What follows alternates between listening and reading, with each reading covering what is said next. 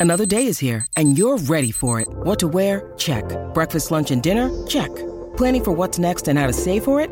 That's where Bank of America can help. For your financial to-dos, Bank of America has experts ready to help get you closer to your goals. Get started at one of our local financial centers or 24-7 in our mobile banking app. Find a location near you at bankofamerica.com slash talk to us. What would you like the power to do? Mobile banking requires downloading the app and is only available for select devices. Message and data rates may apply. Bank of America and a member FDIC. okay, okay. This this pod always had to start with the sound of Yeah, naturally, that's the way it would be. Hi, listener or viewer, whichever it is of the two. There isn't a third option. This is the No Off Days podcast where Louis Zatzman and myself get together the day after the Raptors playoff game, after the pieces have been written, the second watch has been done, and hopefully find some things that are new to us or just maybe more ironclad from our, I guess, analysis prior. Louis, 03, not looking great. I'm leaning back now. The f- Mm. first two, I was leaning forward. I was like, hey, yeah, I'm really into it. Now I'm leaning back. How are you feeling? you're you're getting in the spirit of of Passover of Pesach. That's a Yes. that's going to be for a small segment of viewers. That joke. I'm feeling pretty frustrated. Uh, it seemed like everything went right. They had their game. You know, th- they their game plan worked. Uh, but it, they didn't win. What else can you do? Uh defend the inbounds better. I kind of want to start there. So the Okay. inbounds.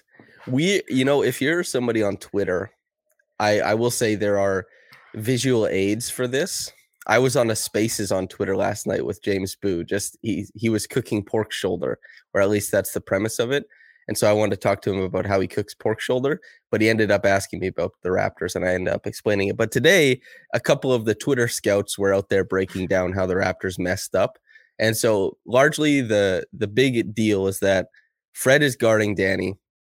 Nick Nurse starts screaming at him. He says, "Go back and you're roamer." So he goes behind the stack. Gary Trent Jr.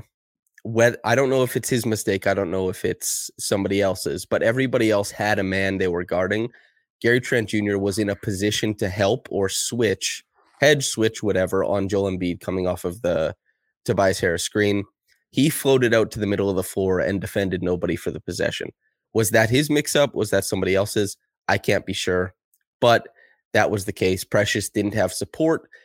Fred was, you know, sitting in the paint. He comes up, Precious is late, Embiid hits that three. I'm curious what you think of that play. Look, an easier shot than it should have been. Embiid had a hitch in the jumper because Fred seemed to take him a little bit by surprise. It's not like it was undefended.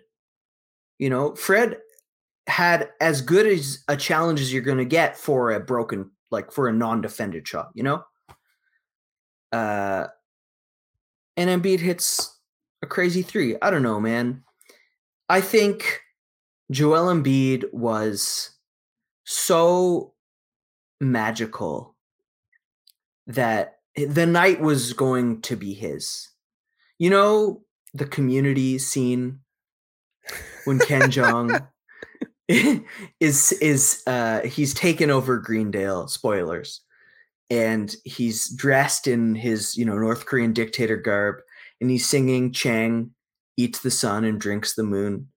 That was Joel, Joel Embiid drank the sun and ate the moon last night. Chang eats the sun and drinks the sky, and we all go Yeah, with him when we die. That's Yeah. right.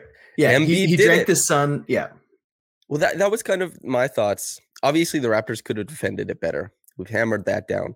But defensively, the Raptors, I think, hit every single point that they wanted to. They got the whistle that they wanted. They got the turnovers that they wanted. They moved Embiid away from the low block and into the middle of the floor where A, he's farther from the basket. B, it's easier to send help because of the limitations of the other 76ers players. And C, uh, he has to take more jumpers. And it's just incredible. And this was the point I made on the reaction podcast is that this is all timer stuff. You know, Yep. this this is Obviously, we'll get to what the Raptors could have done better done better on the other end because they left points on the board on offense for sure. And had they just been a little bit better there, it's 2-1. But the fact that Embiid took that whole game plan and the Raptors also did what we wanted to, them to do regarding Maxey as well and significantly changed the way that he played too. And Embiid took that and took all the he only makes free throws, he only does this, he only does that, he has to flop, he has to do everything. And then he beat the Raptors down the stretch with just finesse, talent, and shot making with jumpers. Like the turnaround at the free throw line, the like hesi pull up at the elbow, the three Kobe Bryant. It's yeah, it's he's he said, just- "Okay, I can't be Shaq tonight. I'm turning it over. I'll just be Kobe then." Who who can do that? And, and I wanted to get get into the Tyrese Maxey thing you mentioned. They did a much better job. They said, "Fine, we're not going to shade everyone a step towards Harden. We'll play Maxey like he's actually a good player." They did really well. They forced some misses. A lot of his makes were actually quite difficult. He was forced into a lot more pull up twos, more contests. A lot of his makes were like very difficult. The the Maxey stuff was incredible, but you know what? You decide to take steps towards Maxey, Harden goes off. He hit pull up threes, he got layups. Like this Sixers team has answers to every question Toronto poses, right? Turnovers in the post, Embiid hits jumpers. Take away Maxey, Harden hits layups. And and Nick Nurse and the coaching staff have had, I think, reasonable approaches, which you and I actually, you know, uh, suggested in in our last no off days. Right, the way that they played defense last night was basically the way we said they should, as an adjustment, and the Sixers did it anyway. I mean, obviously they didn't score 130. It wasn't the cavalcade that it was before but they were still able to get you know productive efficient possessions when toronto couldn't Yeah. I'm pretty okay with the defense. Actually, I'm over the moon with the defense. I yeah thought the, the, def- defense, the defense was good the sixers mm. offense was just impressive that's all i'm saying but the defense was good Yeah. Like the what did Harden finish with 19? 19 and 10 or something like that? Yeah, 18 something and like that. 10. I felt pretty good about the Harden stuff, especially I think he he had a couple plays on Thad that worked out well. I saw a lot of people saying that like he was, you know, Thad was lunch. I disagree with that. I thought Thad did pretty good in his stretch, Hmm. but well, not offensively, but on defense. And Pascal, uh, OG, and Precious, Harden wanted nothing to do with. And the only people he was taking off of the bounce were Fred, uh, Yep. Gary, and Malachi. And that isn't any shade towards those three guys. I mean, they did their best, and that's a mismatch. And you can't avoid every single mismatch. And the fact that the 76ers had to work so hard, waste the shot clock, and as we predicted, they gave up advantage over and over again when the ball funneled to Harden. He would not keep the ball moving. When it got to him, it rested, it stuck. If he took advantage, he took advantage. But that was that was a schematic win for the Raptors, absolutely. And Maxey, yeah I mean, having having more precious on the floor meant that the Maxey pick and rolls were significantly less impactful. Playing at the level of the screen, widening his angles, and then being able to tag Embiid instead of just playing this, you know, the odd t- type of like, okay, we're letting Embiid, we're not letting Embiid do anything. We have to allow a driving lane for Maxey or Harden or whatever, and then we're gonna bring guys all the way over, funnel it out to the corner, catch up, catch up, catch up they just played more aggressive at the point of attack. And Precious, OG, and Pascal, in particular, being able to do that and kind of stymie Maxey, all of them had plays that you can look back on and say, just stopped him.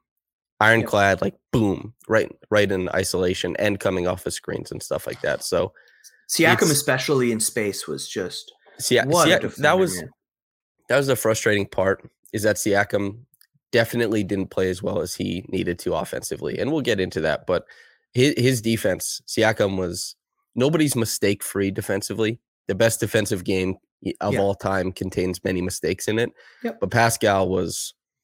It was the guy we saw late against Miami. It was the guy we saw late against Yep. the Lakers. It was the the problem solver, the incredible defender. Except he did it for like I guess he played 45, 46, or he played, sorry, 48 minutes in this game, almost 49. Yep. So, yeah, he was tremendous defensively. OG, Precious, all of them. But offensively is where things obviously didn't work. I wonder if you have any thoughts on that. Yeah. So, offensively, uh, they said Fred is not hitting pull up threes. So we are going to get Gary running around screens on or off ball, something to pull Embiid out of the paint. Embiid, again, this is the drinking the sky component, has I've just decided the sun is Embiid's offense, the sky is his defense. He's just walled off the rim to such an extent that they they needed to to pull him out. And they said Fred can't do that right now. Uh, my piece for 538 just went up um, about half an hour ago. Uh, the, the, Sixers have switched Embiid onto Fred VanVleet and pick and roll 17 times. Fred VanVleet has shot zero times against that switch. Uh, that's supposed to be food for the Raptors offense. Fred's knee is such that it's just not. He he can't blow past him. He can't finish. His shot is crooked when he's shooting off the pull up. I don't blame Fred. It's just how the injury is, is taking a toll on him right now. And as a result, the Raptors needed to turn to their uh, only other threatening pull up shooter, which is Gary Trent. They gave OG a couple turns, but basically they let Gary run it at Embiid on or off ball, pull him out from the rim, and they just didn't make plays. They, they didn't move the ball around. He settled for a lot of pull up middies. Uh, the offensive rebounding that that came in the first half when Embiid shifted out to defend um, Trent just sort of dried up in the second half. It was a reasonable workaround in my eyes on individual plays, not one that you can run for 53 minutes and expect to have offense all game long. That's that's a that's a contingency plan not an Operation A style game plan. It just Embiid is too much, and they just they couldn't do enough to to beat him. Well, that's yeah. So we have Fred, which has been the case for many many games. Like post All Star break, this is what it is. You know the statistics. Like yep. you said, he wasn't making pull up threes. He wasn't making catch and shoot threes either. Yep. And that meant that the Raptors were flummoxed by his own defense because they were very aggressive, catching up and funneling the likes of Gary and, and OG off the line. And if they didn't, they both finished four of nine from three last night. They made enough shots, especially off the catch. And Fred got up 10 three pointers. He made two of them. He missed some good looks, honestly. And that that funnels to Fred, the spacing not being respected as much. This was an adjustment on the 76ers part because the first two games they respected the spacing. Yep. They really did. This g- game 3 they decided that was one of their adjustments. They're not going to play Fred the same way. And it, it definitely hurt because putting Fred in like that prove him state, in that prove him situation with with his knee. Like he he needs to get it looked after in the summer. He's going to come back, he'll be good. You just got to believe that. And and on his merit, on his health, Fred just like what an accomplishment this season. But that game and, and you know, basically the series has just been an exercise in futility of him trying to run an offense. And that extends then to Siakam, who, without the support of the shooting, with Embiid largely leaving his man to occupy driving lanes and to always hang around where Siakam would then be existing. I I'm curious what you think about Siakam's failures because there are objective yeah. failures that he had. I, I yep. wouldn't I wouldn't disagree with that. I just disagreed with the framing of how I saw some of them. Like Pascal in this game, you're an all NBA player. You are somebody who has who has been great at responding to how defenses play you and also pushing past some of those those schemes. But as we've discussed, you know, drinking the sun, eating the sky, Joel Embiid, when engaged, he talked about this after the game he thinks he's become uh, underrated defensively. We talked about this on no off days. He, the 2019 championship team, they couldn't score against Embiid. Yep. And Embiid locked down the paint in the second half. Pascal's adjustment, I didn't think was that he was going to be blowing by guys in isolation because while it was him on his own, the the 76ers are guarding him in a team concept. Pascal needed to hit jump shots and didn't hit a single one. And that was definitely his failure. He like and, and he did create some looks for his teammates, but not at the level that he needed to.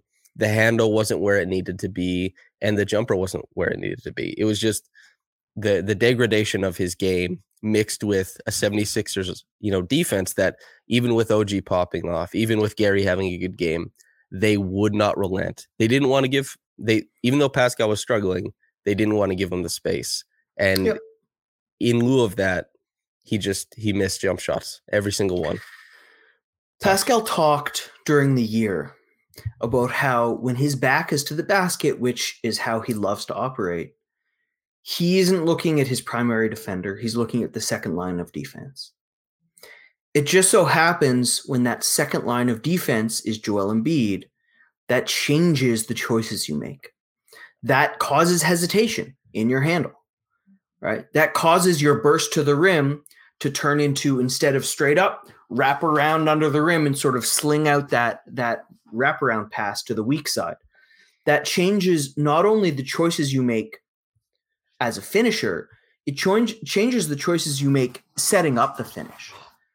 And you saw, okay, MB didn't burst past Tobias Harris. Sure, his handle was just not where it needed to be by any means. But a lot of that, he was just looking ahead and saying, well, what happens if I beat this guy? Like, what success am I going to have? And so he doubted himself, I think, being able to beat Embiid as the helper. And so he's, he ended up taking step back jumpers over and over and over. And he shot those in the low 40% during during the season which is fine which is you know a, a good percentage as a counter. Um, but when you lose your layups when you lose your runners through contact when you're not taking corner threes when you're not getting free throws that can't be all you have that can't be an offense that that's that's the least sustainable option. It's supposed to be what you fall back on to mix in with the others. And and it was uh it ended up being the only thing the Raptors could rely on. He scored zero points in the second half and overtime. They didn't have an answer. And what I wanted to bring up can Scottie Barnes be that answer? Yeah, absolutely. Good because yeah. because Precious Achiuwa was right. Yeah, and and like we we have to at the back end of this podcast just give some time to OG and Precious, but oh, we're not hitting the tight fifteen today, baby. No, no, but uh, that's kind of like what I mean is that you cannot. Pascal needed to be better, but I don't want to ignore that even during his struggles, the 76ers game plan would not move. It would still stop him. him. Yeah, it would still stop him. And so he doesn't have the benefit, and uh, because it's Pascal needed to hit jumpers, absolutely. Pascal needed to do all this stuff, absolutely. Especially on that that short roll where he didn't he didn't go for the leaner. He he went straight into like a rock steady pull up jumper. That isn't how he attacks in the short roll, and he's just going against what he typically does to find success. You can see that his whole approach changed and yep. you know that's caused by the defense and stuff like that but he didn't have the benefit of operating in space like a lot of players do and the reason why precious popped off is a because precious well done put the ball on the ground is a great fluid athlete has really come so far as a finisher all this kind of stuff but because Embiid is shading other players Embiid is stepping up to other players when precious is getting the ball like he's in closeout position almost all the time like put the ball on the ground get there. Or when he's cutting baseline to support a drive and the bounce pass is going to him or the dump off is going to him. That's that is because guys are leaving him. And and like that's them's the breaks. And when players leave you, it's always to stop other players. It's not for some indiscriminate reason. And when yeah, Khem Birch had that happen to him, he airballed the layup. I mean, with a with a great contest, and that's he didn't come back in the game, right? Nick mm-hmm. Nurse said, if you're going to leave him, and he can't make you hurt. Look, Khem's doing great stuff. He's helping us defensively, but we just can't play a guy like that. And it was just the precious show from then on. Yep. And that's where Scottie, if you leave Scottie and he's lurking in that dunker spot, he is maybe the best finisher on the Raptors. I mean, OG and Pascal have a claim to that, but Scottie is just going to ram it on your head. And, and that's where he helps Pascal most. Yeah, that's supporting these drives like he did in game one. Because yeah. that that was that was how the Raptors succeeded in the half court a lot of the time. The Raptors had good half court offense by the numbers in games one and two. Yeah. And game two was because they're still getting the passive benefits of of Fred, you know, that shooting and OG still doing his thing. But yeah, it's Pascal, the shot making just wasn't there. And when teams overload, other people need to step up. Gary definitely did. And like Gary couldn't take over the game at the end. He he found the same limitations that other players did when he tried to but isolate. He carried them for so long. He didn't win the game, but he like let's not minimize how well he played. Oh no, I, I don't mean to minimize that. I mean Gary Gary had a good game, but when the game flattened out at the end, and the Raptors started going elsewhere, OG couldn't score off the bounce. Yeah. Gary couldn't score off the bounce. When they were making shots, it was typically the result of catch and shoot, broken play, off a cut or something like that. And this is this is the Joel Embiid impact is that Joel Embiid cuts off the rim for everybody. And so it's like, do you want to challenge him at the rim or do you want to try and make a jump shot? And the Raptors leaned to try and make jump shots. That's that's what we saw. And credit to OG to get Precious those free throws that he missed was he had he had Embiid step out on him, drove left, funneled the ball to Precious, and he ended up taking the ball out, getting you know free throws. But to avoid Embiid, right? Yeah, he did the Harden thing. He pulled Harden out and then attacked him specifically because he was under the rim with Embiid near him. Like mm-hmm. we can't we we keep hitting this note because that dude drank the sky. Yeah, and so yeah, Gary, Precious, and OG, just well done to all of them. Not not only on offense, but on, on defense. Precious was he missed the free throws, but a game is never decided by just free throws. I when you I understand from like a fan point of view, if he makes those, it's different. But from a an analysis point of view, when you have to look at the players, what they do throughout the whole game, Precious just did too much for me to even really care about the free Oh throws. yeah. Defensively, he was it was a masterclass defensively. And offensively, he was what 9 for 11 from the field. Yeah, 20 he was, points. He he punched in when the offense was broken. He made plays off the bounce that nobody else was capable of making. A, because the ball funnels to him, the 76ers aren't loaded up. It's prove it time. And he proved it over and over again. He can put the ball on the ground, he can get to the bucket. When the Sixers zone was hurting Toronto, and it shouldn't have hurt Toronto. They have a bad zone. It was Precious who broke it. Pascal mm-hmm. flashed up into the lane, drew two guys onto him. Precious saw that, took the other side of the free throw line, got the ball, boom, one dribble, floating lefty sort of finger roll finish. That was incredible. That was a mm-hmm. Pascal level athleticism finish. And and that broke they didn't really go back to zone nearly as much after that. I mean, Precious was a lot of the answers to Philadelphia's questions. Mm-hmm. And and also in addition to that, OG, because th- like when I did my breakdown, I said that OG might be so good that he introduces a variable, like a pick your poison variable to the, yeah. to the 76ers. Do they want to change how they guard Siakam to be able to guard OG better, or do they want to leave OG in a position where he continues to hurt them?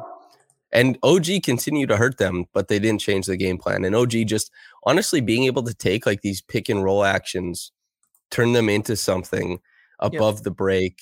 You know, the, the jump shooting was great, of course, but being able to get downhill like that, the hesi drop dribble, finish at the bucket, end one. It's like free throws too. Yeah, it's just really, really impressive stuff.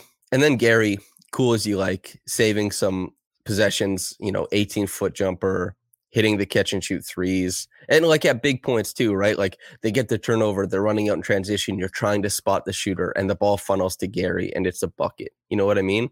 Yep. That's those three guys really did their thing, but at, at the end of the day, this I was I kept thinking like what am I going to talk about if the Raptors win? And the the point I wanted to hit hardest was that this is what it takes to beat a player of Embiid's caliber because I thought they were going to win. And I was thinking of, you know, framing it in that way that the 76ers, when the Raptors aren't perfect, just mashed them because Embiid is so overwhelming. Like Embiid has been driving the car of this series, like with no questions asked. Yep. And then the Raptors get everything they want. The terms are sitting in their favor, and they're just by the skin of their teeth, which means they could win the series, right? Like that. That there's a pathway. Yep. But that pathway has such little room for error. You cannot delineate just at, at really any point, and you have to hit things on the other side of the floor too. And the Raptors, they hit everything they needed to on the defensive side of the floor, save for a couple, like the brush screen that led to the James Harden free throws that he split at the end of the fourth quarter. Fred and OG, like why they miscommunicated on a brush screen, I was surprised. But it's it's one play, right? The inbounds, it's one play. Over the course of the game, they played this sterling, per- perfect defense, and it's not just because that's Embiid. It's you have to stop him, but you also have to score over him. And my God, what a premise! Just overwhelming, dude. So this is when you asked in the very beginning, and I said, you know, this is the uh, this is what it looks like when the Raptors uh, succeed. Right? We've talked so much about what went right for them. You know, Pascal and Fred were taken out of the game. Okay, they have other options. They have other answers. Defensively, they they did exactly what they meant to do. Like this was them succeeding. That's crazy. And maybe, you know, Thad being healthy, Scottie being in the game, that changes. That does, you know, you talked about driving a car. It's driving a car through the jungle, right? Where your wheels can get caught in, in any ditch, vines are hanging off of you. It's it's almost impossible.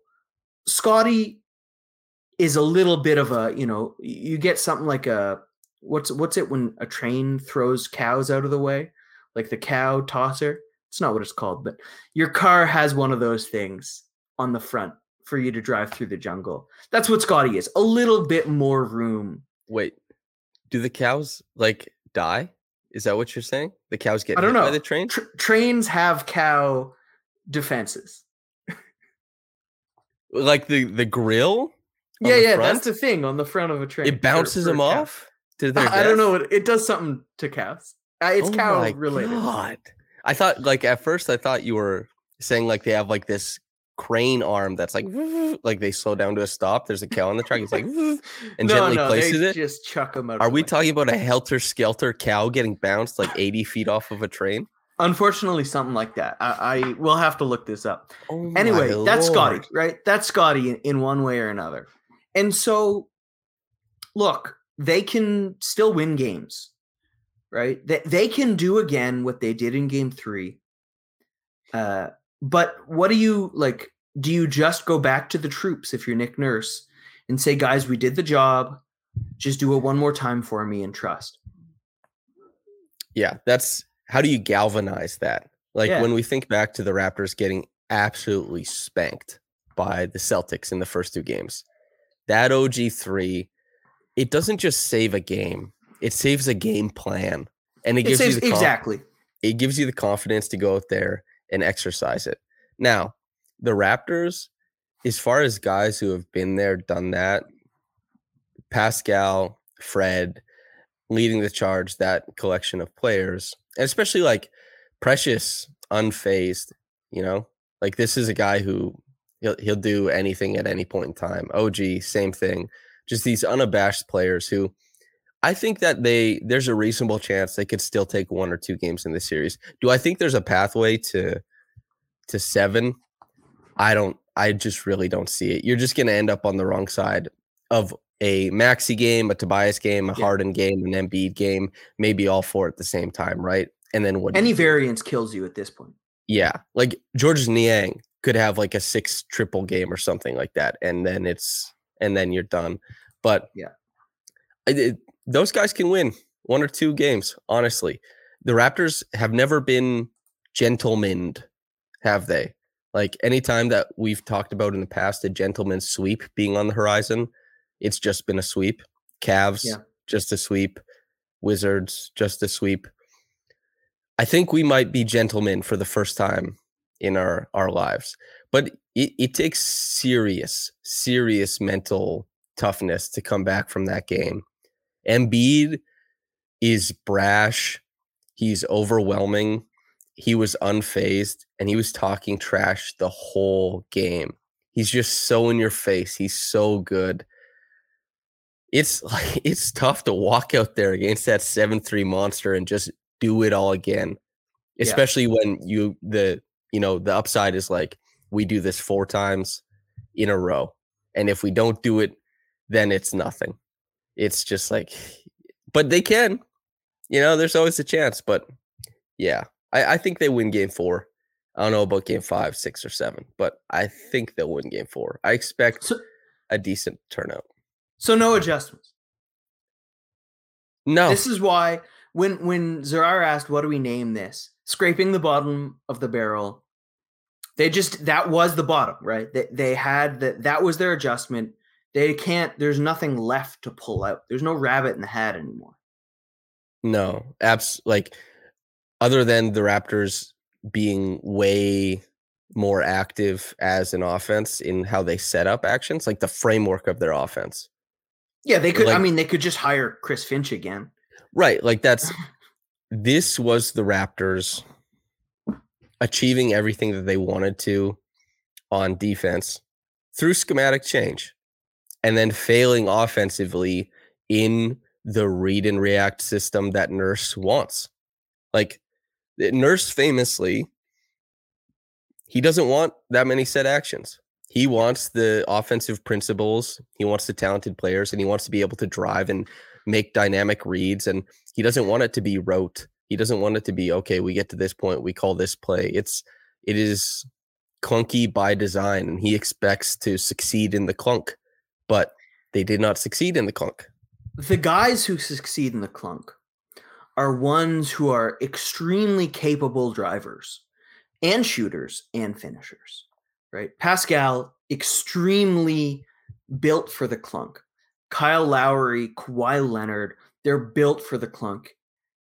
This team, as talented as it it as it is, you know, they have all these guys who who don't offer each level of success that's required.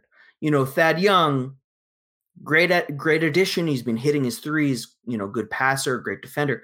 He's not being what they need, attacking rotations and sort of changing the way the defense has to play.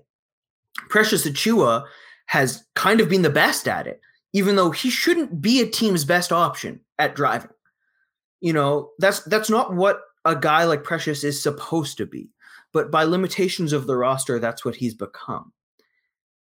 And and that's what I said after game three. If you add a guy like Tyrese Maxey, or even, I mean, like Grant Williams, you don't need, you know, superstars. It doesn't need to be Kawhi Leonard to change the texture of this Nick Nurse offense. But the personnel just isn't right to to make it a successful half court offense. Yeah, basically everything is undone by shooting variance because the Raptors have now three guys and two of them have been doing it at a high level in this series who could punch the and the one guy is never on the weak side and will never have an opportunity to do it who could punch the weak side and get to the rim like if Embiid there, there are there are offensive players who if you take a step too high in help side that is the death knell like that is You're that over. is where yeah, you fail so. But Embiid can take three steps and he can still range back and affect yeah. basically everybody at the rim and Fred can't finish Gary can't finish Chris takes step backs.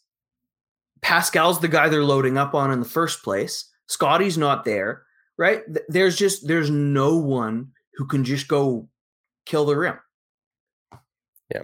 And honestly, like that was the thing. I don't know how Pascal plays next game, but the first half was not so different than the second half. It was just he made shots. Like the, the shots, the 12 points he had in the first half outside of that transition dunk, tough tough shots. Yeah, the, like, like, a six foot fadeaway, eight foot fadeaway. Yeah, and just like getting deep, seeing the second guy coming over, deciding like the shot still got to go up, and just none of that happened. Is he going to be able to? Will he get to those spots? Will he get to the shots he wants to? Will he be able to spin off and roll to that push shot with the right hand? Will he be able to like spin left and finish directly at the cup with his left hand? All this kind of stuff a lot of the places he wants to get to weren't available to him. And I wonder, yeah, I wonder about the Raptors offense in game four. If if Scottie is back, we might see a big Scottie game because he has the physicality and the yeah. he's just completely unabashed in the way that he goes about this stuff to just try and dominate guys on the weak side. Like Danny Green, Tyrese Maxey, if Scottie's on them, good luck, dude. Like he's he's gonna put you into the basket. And oh, yeah. he, well, sprain sprain ankle, who knows? I should I shouldn't be so confident, but healthy Scottie, that's kind of what he would be able to do. So, yeah. A- any other thoughts on a on our off day that isn't an off day? Cow catchers apparently are no longer used in trains because they're inhumane. I think they do kill the cows. Yeah. I'm glad. I'm glad to hear the cows aren't being killed anymore by the crane. I mean, who knows what they're doing now? But uh, I think the intention was never fully successful. This metaphor, there, it might extend to Scottie oh in some God. way. Dude, you could just slow down. You could, if you get that crane arm and keep like an empty hold, you could steal the cows and sell them as livestock at where you stop. Yeah, but you'd need to hire all the best six year olds who are so dominant at that crane game where they pull up the yeah, they, those kids would be the ones catching all the cows. I know a couple guys who work for CN and CP, and uh, they're basically all because you're from Saskatchewan. Yeah, yeah. I wonder. I wonder if there's any CN or CP guys in, in who listen to this podcast who will say that. Anyway, what the hell are we doing, Louis? We're scraping yeah. the bottom of the barrel. That's what. yeah, doing. dude. I was. i am actually really happy. I'm really happy to learn about this this cow thing and also very pleased to see that it's not done anymore. I don't know. I don't know what they do now. They vaporize them or something. But anyway, uh, yeah, that feels like a podcast. How do you feel? Yeah, man. Game four. I'm ready for it. Not excited. Bring it on though. Yeah, listener. Maybe we'll get maybe we'll get Blake on uh, no off days after game four. Uh, we're we're gonna try and get him on one of these. I guess our options are running thin. But anyway, okay, Louis, thanks for coming on, man. Coming on, you're the co-host. Thanks for being my co-host. I'll see you uh is Sunday for this recording. Listener, thanks for tuning in. Whether you got into it in the morning or at night, have an off day and goodbye.